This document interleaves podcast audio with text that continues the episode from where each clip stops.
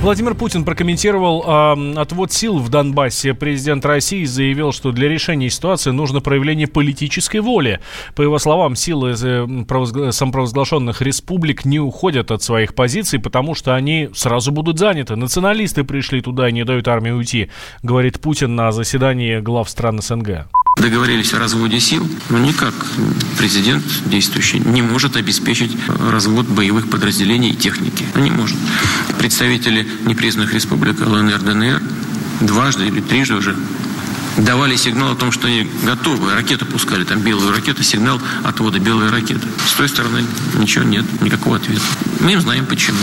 Националисты пришли туда и не дают армии уйти. А если армия уйдет, мы встанем не уходит. Вот здесь нужно проявление политической воли. Поэтому поддерживать, считаю, нужно не конкретных людей, а проводимую ими политику. Ну, похоже, в ближайшее время разведения сил в Донбассе не будет. Уже третий день Киев срывает договоренности. Подробности знает корреспондент «Комсомольской правды» в Донецке Никита Макаренков.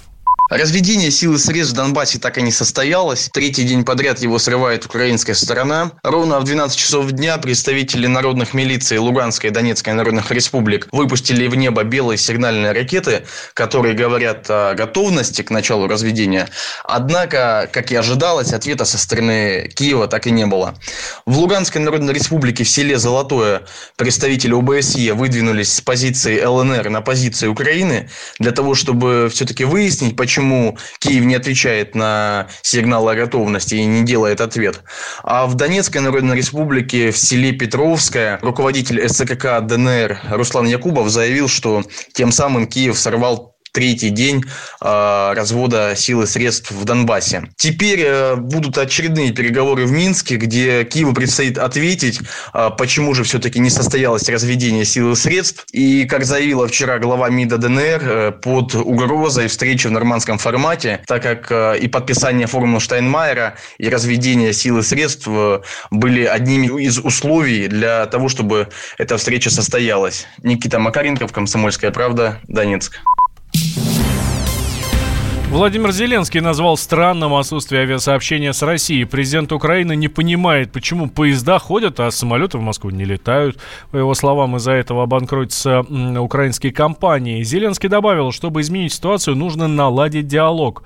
Президент Центра стратегических коммуникаций Дмитрий Абзалов отметил, что при восстановлении прямых перелетов в первую очередь выиграет именно украинский народ. Но, по его словам, это возможно только при выполнении минских договоренностей его заявлении было несколько тезисов. Одно из них касалось того, что если к этому будут готовы украинцы, то есть таким образом как бы на всякий случай себя обезопасить в плане того, что он не является инициатором этого процесса. Авиасообщение было закрыто с Российской Федерацией, но по факту это привело к серьезному усилению позиций Беларуси, через которые все стали летать. Зеленский, в принципе, прав. Большинство из этих направлений были рентабельными, сверхрентабельными. А сейчас как бы ситуация достаточно сложная. Из этого действительно подходится ряд украинских компаний, операторов. Сейчас у них железнодорожное сообщение, причем железнодорожный билет можно купить только со стороны Укрзалезниц. То есть РЖД фактически не реализует. Второе, они переполнены. И в-третьих, они дольше идут значительно. Те, кто хотят быстро и оперативно это делать, им приходится летать через Белоруссию. Вот, это А дороже, Б дольше, С требует пересадки. С этой точки зрения, как бы, гражданам это будет быстрее и дешевле, как минимум. И плюс ко всему, и так, фактически тот трафик, который идет напрямую через железнодорожное направление, будет конвертирован в авиатрафик. Также надо понимать, что рейсы на Москву из Киева были самыми рентабельными. То есть они больше зарабатывали. Но очень много будет зависеть от минских соглашений. То есть сложно будет представить, если будет ситуация с Донбассом затягиваться, будут срывы двусторонних договоренностей и срывы Штанмайера формулы, а в ответ Москва возьмет и Киевом договорится о прямых сообщениях. Это сопутствующий процесс,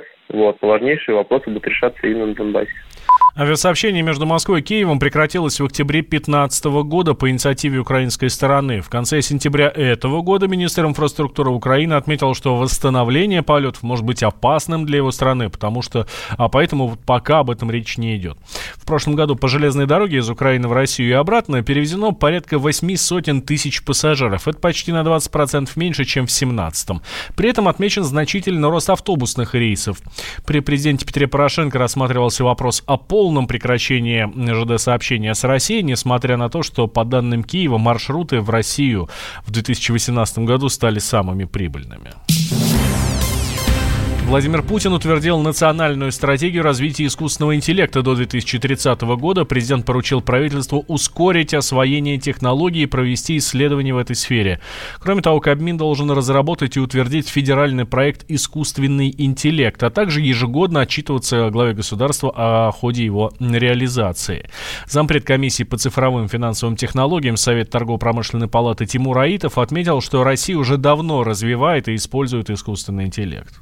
Нас есть такие программные решения, связанные с распознаванием, распознаванием медицинских изображений, рентгенограммы. Наши разработчики, у нас есть такой был стартап, запустили, и он достаточно востребован, в том числе и на Запад. Другое дело, что широкое использование вот возможностей в масштабах страны, в том числе и в нашей, конечно, сдерживается и отсутствием необходимой законодательной базы. Там много есть таких вот юридических тонкостей с его использованием. Ну и, возможно, недостаточным тоже вниманием, вниманием со стороны, со стороны правительства. Потому что у нас все инновации, на самом деле, все, что происходит в цифровой экономике, оно идет не снизу, а сверху. Государство продвигает все инициативы в бизнес-среду. В бизнес-среде многие сами по себе, конечно, подхватывают вот эти идеи, потому что, например, чувствуют э, преимущество и отдачу. От них я упомяну здесь банки. Банки активно уже давно начали использовать э, технологии. Вот есть многие начали запускать чат-боты, которые работают с клиентами органами. Многие системы предотвращения вторжений, информационной безопасности банка также широко используют искусственный интеллект, без него не обойтись. Роль его оценена, потому что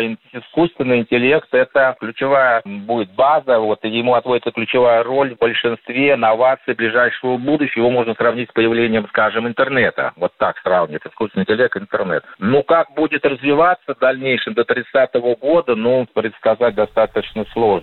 Под искусственным интеллектом подразумеваются технологические решения, которые позволяют имитировать умственные функции человека. Он прожил эти дни в томительном ожидании. Он считал каждую минуту. И теперь он возвращается. Он голоден и собирается утолить свою жажду. Его не остановить.